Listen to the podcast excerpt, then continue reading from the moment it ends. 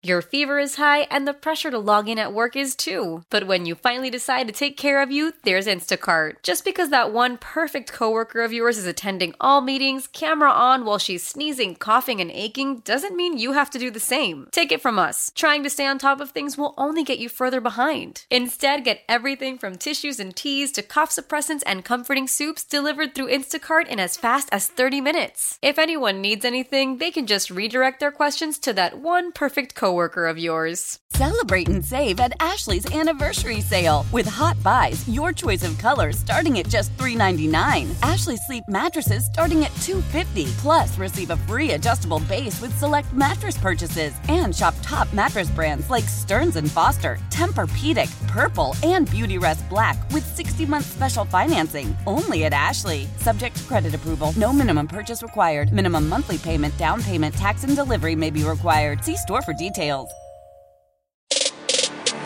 We're back with more of Sabres Live, presented by Seneca Resorts and Casinos. Nothing else comes close. Welcome back. Shayna Goldman's with us from The Athletic. Big trade in the NHL last night. Pittsburgh acquiring uh, Emil Bemstrom in exchange for, and a pick, by the way, in exchange for Alex Nylander. So Nylander is now a Columbus Blue Jacket, but true to form, he mm-hmm. won't be helping the Sabres tonight. He is not dressing for Columbus. So it's a fascinating story. As little as Alex has produced, what I don't understand here is the fact that when Pittsburgh was without a general manager in the offseason, Alex Nylander got signed by the Penguins. And I'm like, who did the deal? And then now Columbus, who doesn't have a general manager, acquired Alex Nylander. I'm like, who's making these deals? Like, what what is going on here? So anyway, have at it, Marty. Lead the way for Shane. I just had to get that one out there. So. Uh, well, no, it's a hard uh, act to follow. But Shayna, I know we're going to talk goaltending again because it's like it's uh, it's unexpected. The world of goaltending is is unexpected. One day they're great, one day they're bad. The Shesterkin is back to being like the great Igor Shesterkin. Like so two games before the All Star break and bye week, the game after the All Star break and bye week was supposed to be like its schedule. We're gonna give Jonathan Quick all this time to play. Igor's gonna rest. He's five and zero oh in the last five games, giving up ten goals in five games. He got a nine forty seven save percentage. He's looking like himself. Um, is is is this a little bit of the let's uh, calm down with the conspiracy theorists that Jonathan Quick is the number one guy in New York now? Yeah, through that entire situation, I couldn't help but roll my eyes every time I heard controversy discussed because and and questions yeah. like should Jonathan Quick start game 1 of the playoffs? The answer is a wholeheartedly no. It was never going to be yes unless somehow Shesterkin fell off the face of the earth and became the worst goalie in the world. It was never going to happen. Yeah. I like the strategy of giving him a, a, longer rest, right? Because you look at teams around the league, we saw that with Colorado, like they felt like Georgiev just needed a reset and they've struggled with their second and third goalies throughout the year. Just give him the complete night off. You know, let him kind of reset and do what he needs to do. Let the team kind of figure out what they look like without him. I think it's for the best. And you look at what Shesterkin's done since the All Star break, and it's really great. I know we can point to the outdoor game and say, but his numbers were bad there. I literally wish we could just strike those from the record sometimes yes. because I feel like for a goaltender, the sight lines have to be so bad. The glare, I don't know why they happen in daytime at all. Mm-hmm. So I don't, I don't want to hold that one against him. But you look at his numbers, and it's like game after game, it's like this is his best game of the season. Oh, this is his second best game of the season. I think last night was, you know, top five for him. You just are seeing him get round out back to form, and that's what this team needs to succeed. Rangers are on a nine game winning streak right now, but we were just mentioning in the first half of the show the number of other teams in the Eastern Conference that are formidable and or red hot. Who would you think would match up well and perhaps beat, maybe even beat uh, handily the New York Rangers? Who do you like in the East right now? Um, I, I feel like the Canes would be a tough matchup for them. It feels like they're the two teams obviously have their number you know, pretty well. And the Rangers have a lot of power play success. The Hurricanes are a really good penalty killing team. And it just feels like we've seen their forecheck suffocate the Rangers before, even this year in their matchups earlier this season. That's kind of it for the Metro teams for me, in all honesty, because every every single other team you can look at their flaws. A team like the Pittsburgh Penguins has all the skill in the world. Their penalty, uh, their power play is so bad, and you compare it to the Rangers, like that's your momentum swinger right there that decides the series. The Islanders can't hold a lead. The Rangers are actually pretty good at coming back in games when they're terrible for 40 minutes. You know, the Devils, we're seeing a lot of flaws in their game, and not not that everything in a playoff series relies on the power play. I know I keep referencing it, but you look at you know, the goaltending there, the fact that they can't finish their chances, and the fact that their power play has been such a disaster over the last, you know, month or two, that's another strike against them. So for me, the team that can really give the Rangers trouble, in the metro at least, would be the Hurricanes. I think mm-hmm. Florida would be a headache for them, and I could see Boston being one too. Hey, okay. how much should we talk about Florida, Marty, after last night? I mean, we don't know anything because mm-hmm. Paul Maurice said day to day, but when you lose Gus Forsling, underrated standout yeah. performer on the blue line for Florida, and Matthew Tkachuk on a wickedly solid hit from Svechnikov. I mean, talk about a hold your breath kind of day for Florida, no? Uh, yeah, I would think so too. But not only that, is Sam Reinhart stuck at 39 now, and he was so hot. So he passed on a empty netter in Buffalo to get to 40, and he's still stuck at 39. Um, yeah, I think Florida is fine. I think they're still one of the best team in the East and in the league right now, uh, in my opinion. And these guys will be back. Um, you know, a team that was the cream of the crop though, Shayna, was the Tampa Bay Lightning. And, and Duffer kind of laid it out in the first half of the show saying Buffalo's 11 points behind Tampa. They have two games in hand. They play two games against the Tampa Bay Lightning. You win those four games that you have. All of a sudden you're three points behind Tampa. Is Tampa such a mess right now that they are in danger of not making the playoffs this year?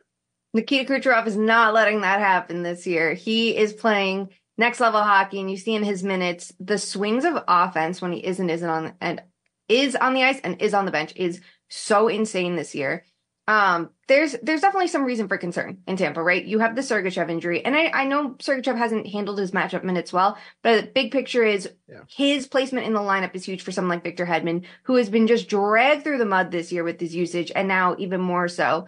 Yeah. For me, I look at Tampa and say, if you don't figure out a way to add, you're going to be in trouble. I think they need at least one more defenseman, and I thought that before the Sergachev injury. Now they have the money to make it happen. So Fleury got hurt last night on the blue line. Cernak didn't play, I believe. So yeah, they're thin. Like it's yeah. it's it's really really really tough.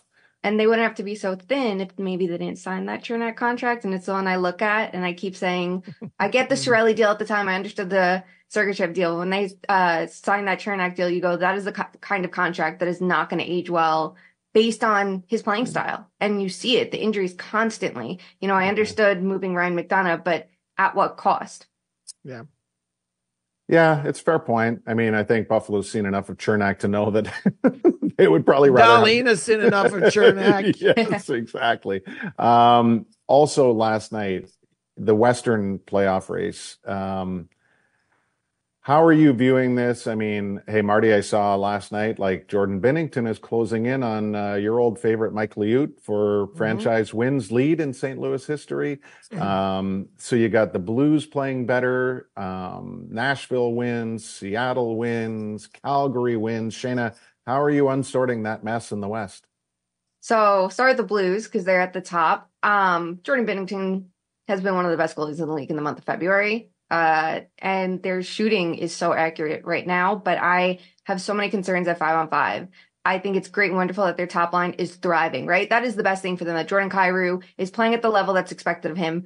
But I think Pavel Buchnevich is raising his trade value every day and he's the piece to move to really push this process along. I think you still have to just be honest because if you make that second wildcard seed, who are you going up against? Is it going to be Vancouver? Wouldn't want that matchup. Uh, is it going to be Colorado, Winnipeg, Dallas? I just look at it for St. Louis and go, you are the worst team, no matter who you go up against. And I just don't see an upset potential there. So for me, enjoy the results, but do what you need to do off the band-aid. I know it's harsh. Um, but the one that's interesting to, there's two that stand out to me. We got to talk Minnesota. We got to talk Seattle. Seattle's in a unique position because I don't think they have to sell. They have enough assets. Um, they've really done a good job, you know, not spending to this point and also just recouping assets when they felt they could the first year. They don't need to do anything. They don't need to move Jordan Eberle. It's not going to kill them to keep a pending UFA. And you look at how Beniers is picking up the pace offensively yeah. and how good he's been mm-hmm. defensively and how good Jared McCann has been. and Joey Daccord. You ride that wave, I think, and try to make it because they give me more disruptive potential than a team like St. Louis. And maybe it's how they play. But mm-hmm. for me, I'm like, you go for it. Minnesota has been outstanding at five on five this last month after being pretty mid the entire year. And yes, they are a very top heavy team. And that top line of Kaprizov, Boldy, and Eriksson Ek puts all your best players together, but they are absolutely killing it in their minutes. I think they have a 65% expected goal share. Plus, Ooh. those three are just crushing it on the power play that you're like, okay, like I, I'm interested. I think you're going to end up in the middle no matter how you shake out if you're the wild and they box themselves in here but I think that they can make things a little bit more interesting. So those are the two teams I would say one of them's going to get that second wild card seed. I don't think it's going to be anyone else.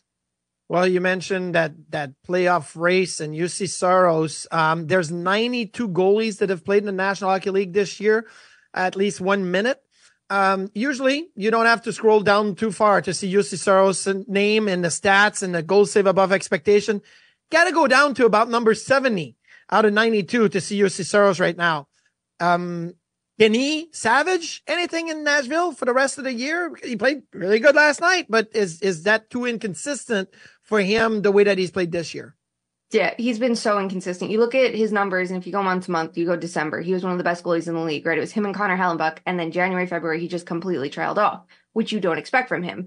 The one thing the Predators can take solace in is that he's had these streaks before and found his footing at the right time. You think of the year they played against, I think it was like a bubble year and it was something funky. Um, no, Carolina. the year after, I'm sorry. Yeah, it was Carolina. And they were out of the playoff race. And then Juuse Saros had a two month tear, was unbelievable. he had, I think he saved like 30 goals above expected in two months, and it wiped out how far in the negatives he was in the first half, of the first three quarters of the season to bring him into the positives year wide. Like it was so nuts. And he did that. Mm-hmm. You know, so you, you can feel a little confident in that. But if you're Nashville, I mean, you have to look at the big picture and go, are we going to be good in his prime? You know, are we selling low if we move him now? Is this an off-season move? Like, move? Like, there's so many questions because we don't we don't see top goalies get moved very often, especially a year removed from one of the best seasons in the analytics era ever. Right. Now, the only footnote that we keep uh, reiterating there is the recent first round pick in Askarov, the fact that his team in Milwaukee has now won 18 straight in the AHL. Another road shutout for Askarov yesterday. He's got five shutouts since December 23rd.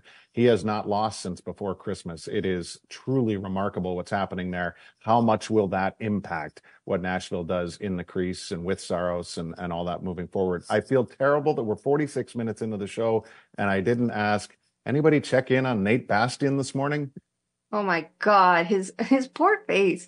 That I, how he returned to the game, I don't know. And I know Trouba hits him and he felt like he had to react, but like, man, stand down. Let someone else take that yes, one for you. I would not, I'd be down. like, why are you not wearing a bubble? Like, first of all, put on a cage, put on a bubble. That looks rough enough and it probably feels rough enough. Mm. At that point, do you not feel anything? I don't know. When he got hurt initially, I wasn't even sure if it, obviously the face, you saw the nose is bleeding and is swelling. It almost looked like he injured his collarbone. The way yeah. he went down was so awkward. I was surprised he didn't. So I really didn't think I'd see him back in the game. But um, just take take a couple days off and relax. Like just repair yourself, get yourself in a little bubble, full body bubble if you want to go, just the face mask bubble, whatever you have to do. So when he decided to jump uh, Jacob Trouba from behind after getting hammered by Trouba, I think that's when the concussion spotter was like, "We got to check this guy out. Like this is not normal reaction. Nobody sane mind would react that way." Uh, but you're you're absolutely right. Like when he got hammered, First of all, the blood's gushing from his nose and he's laying down like he wants to take a nap on the ice. At that moment, somebody's got to remove him from the ice. Yeah. yeah. Hey, and uh, tip of the cap to Conor Garland for hanging in there and taking some bombs from Tanev in that Vancouver Seattle game as well. Oh, yeah. A lot of body blows in that one, but still pretty big size mismatch as well. Shayna, have a great weekend. Thank you again, as always. Thank you. All right. We'll see you next week, Shayna. And of course, we're back after this on Sabres Live. Celebrate and save at Ashley's anniversary sale with hot buys, your choice of colors starting at just $3.99. Ashley Sleep mattresses starting at $2.50. Plus, receive a free adjustable base with select mattress purchases and shop top mattress brands like Stearns and Foster, Tempur-Pedic, Purple, and Beautyrest Black with 60-month special financing only at Ashley. Subject to credit approval. No minimum purchase required. Minimum monthly payment, down payment, tax, and delivery may be required. See store for details. Why? Why? If you Why? have T-Mobile 5G home internet, you might be hearing this Why? a lot. Why? Every time your internet slows down during the busiest hours. Why? Why? Because your network gives priority to cell phone users. Why? Good question. Why not switch to Cox Internet with two times faster download speeds than T-Mobile 5G home internet during peak hours? Okay. Stop the whys and visit cox.com slash 5G home for details. T-Mobile prioritizes certain T-Mobile phone users over home internet users during times of congestion. We all agree that reducing carbon emissions is a good thing. And once again, Toyota is leading the way. We hear a lot about fully electric vehicles, and Toyota has them with more on the way. But we also know a BEV is not for everyone, whether it's because of cost, range, or concern about finding a charging station when you need it. Plus, the raw materials used to manufacture batteries are limited.